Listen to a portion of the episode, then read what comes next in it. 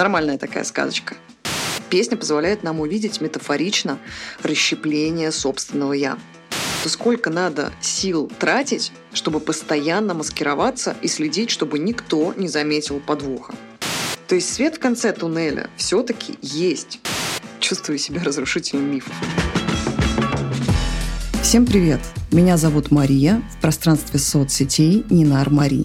Я практикующий психолог, экт-терапевт и автор подкаста «Концерт под крышей». В нем я рассказываю о проблемах, страхах и тревогах, с которыми сталкиваются обычные люди. Возможно, и вы тоже. Я за психологию без осуждений и ярлыков, но с эмпатией и опорой на научный подход. Если и вам это близко, подписывайтесь на подкаст, так вы не пропустите свежие выпуски и по-новому посмотрите на давно известные песни.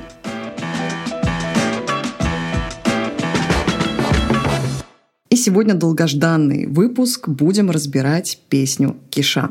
Пик популярности коллектива «Король и Шут» пришелся на 2000-е годы. Этот вирус не обошел и меня стороной. Признаюсь, песни Киша долгое время сопровождали меня по дороге в универ и обратно. Сейчас, благодаря сериалу о группе, результаты их творчества снова уверенно в топе чартов. Честно говоря, обдумывая первые свои подкасты, «Король и Шут» как корректив очень быстро зашли в мой список. Но выбор песни был медленным и даже мучительным. Большинство сюжетов «Короля и Шута» как настоящие сказки. Можно трактовать иносказательно. Конечно же, это привлекательно для психологического разбора. Очень. Но выбрать-то нужно всего одну. К слову о сюжетах. Многие считают, что для сказок, в их привычном понимании, тексты «Короля и Шута» слишком жестокие. Но оригинальный фольклор очень далек от современных, рафинированных, добрых сказок. Например, первая редакция сказок братьев Грим была рассчитана на взрослую аудиторию. И в «Золушке» сестры главной героини отрезали себе пятки и пальцы, чтобы втиснуть свои стопы в заветную туфельку. Нормальная такая сказочка. При этом и братья Грим, и Шарль Перо, и Джамбатист Базиле сюжеты не придумывали, а переписывали народные предания для последующих поколений. Так что в оригинальном, непричесанном фольклоре довольно много жестокости, безысходности, крови и зверств. Чувствую себя разрушителем мифов. Тем не менее, фантазийные сюжеты песен короля и шута работают как любые сказки. Помогают погрузиться в фантастический мир и отвлечься от рутины и быта. Помогают задуматься о ценном, о вечном, о добре и зле, о любви, о подлости и справедливости. И сегодня повод для размышлений – песня «Отражение».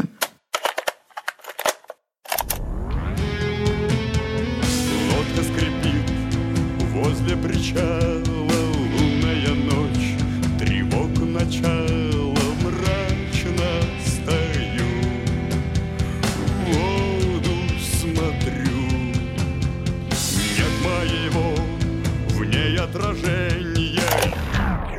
чем сюжет? Действие разворачивается в лунную ночь на причале. Мы видим мрачного героя, а он не видит свое отражение в воде. Где же оно? Подсказку мы находим дальше.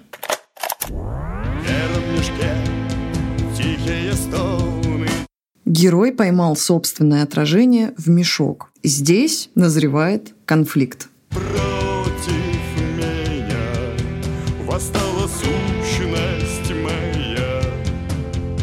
Конфликт с самим собой. В припеве мы можем даже услышать диалог этих двух противоборствующих сторон.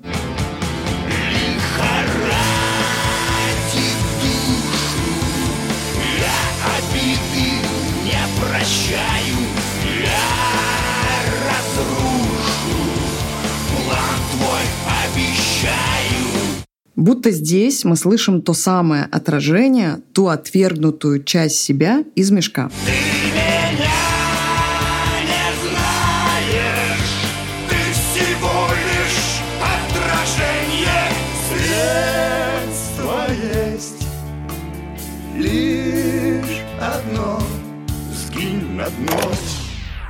И горький безысходный ответ героя, который пытается избавиться от своего отражения, от той самой части себя. На протяжении всей песни мы наблюдаем яркие переживания героя. Рок-поэзия короля и шута в целом характерны склонные к самоанализу герои. Часто они умеют довольно чутко чувствовать эмоции и красочно о них рассказывать. Классный навык, кстати. Доступен далеко не всем. Ну, послушайте только.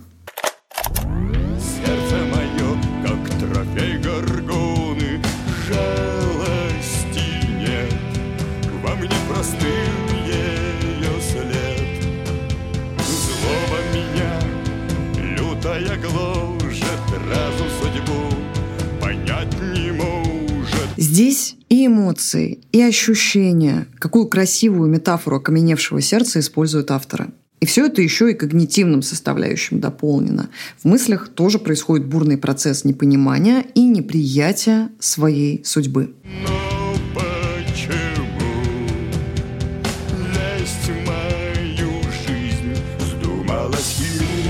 Продолжаем наблюдать за руминациями героя. Появился вопрос «почему?». В купе с размышлением о судьбе вопрос «почему?» — это такой контрольный выстрел. Он абсолютно не помогает найти решение, и уж точно это вопрос не из точки самоподдержки. Если вы замечаете за собой схожую тенденцию, то есть в определенной ситуации застреваете на поиске причины происходящего, на поиске виноватого, помните, что вопрос «почему?» с одной стороны вроде как дает иллюзию контроля, Будто бы, если мы получим ответ, то болезненные чувства уйдут, и нам станет легче. Но, с другой стороны, он фактически лишает нас этого самого контроля. Почему всегда направлено в прошлое? Почему это произошло со мной? Почему он так поступил? То есть на то, что мы уже по умолчанию контролировать не можем. И через свое «почему» мы часто просто застреваем еще глубже в проблеме, теряя из фокуса внимания возможности решения сложившейся ситуации. Ну и накручиваем себя эмоционально. Пик бесконтрольности мы можем услышать под занавес второго куплета. Я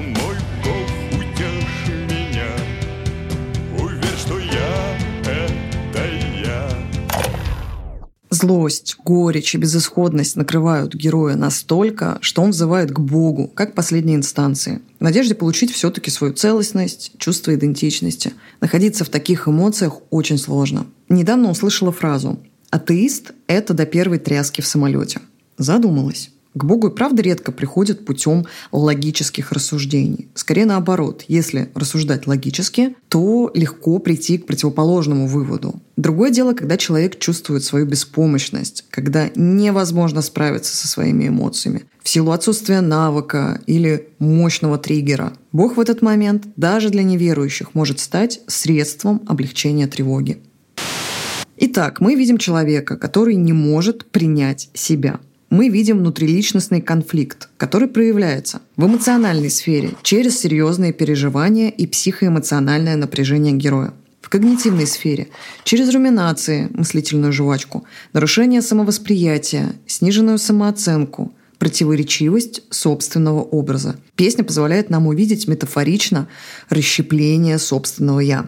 И в поведенческой сфере мы видим явно саморазрушающее поведение. Герой хочет отправить часть себя на дно. Как выражается неприятие себя в жизни? Это может быть отвержение себя в целом, когда реальное «я», которое есть сейчас, не бьется с идеальным представлением о себе, какой я должен быть. Это может быть отвержение отдельных частей тела, фигуры, кожи, формы носа, груди и так далее.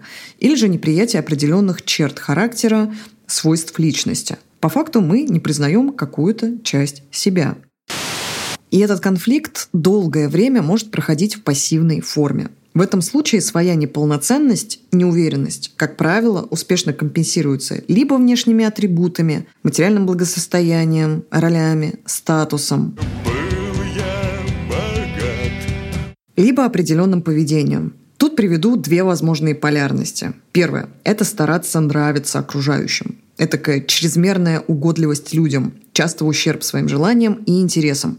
Вторая – это демонстративно занимать авторитарную позицию, не подпуская никого близко, отрезая сферу близких доверительных отношений. И то, и другое – это способы уйти от дискомфорта, от неприятных ощущений, спрятаться, надеть маску. Но это довольно большое фоновое напряжение. Это сколько надо сил тратить, чтобы постоянно маскироваться и следить, чтобы никто не заметил подвоха. Под всем этим лежит фоновая тревога и страх разоблачения, а также одна из самых неприятных и труднопереносимых эмоций – стыд за свою неполноценность. И каждое столкновение с ситуациями и триггерами, где выявляется несоответствие реальности с идеальным образом себя, может приводить к невротическому состоянию, переводя внутренний конфликт уже в активную фазу. Активизируется самобичевание, самокритика, человек проваливается в никчемность, появляются яркие негативные эмоции – вплоть до агрессии, которая может быть направлена вовне, на других людей, на психологов терапии, кстати, тоже. И агрессия может быть направлена вовнутрь, как в нашем случае с героем. Тогда речь идет об аутоагрессии. Это может быть саморазрушающее поведение и мазохизм, либо более кардинально самоповреждение, парасуицид, суицидальная попытка или реальный суицид. Средство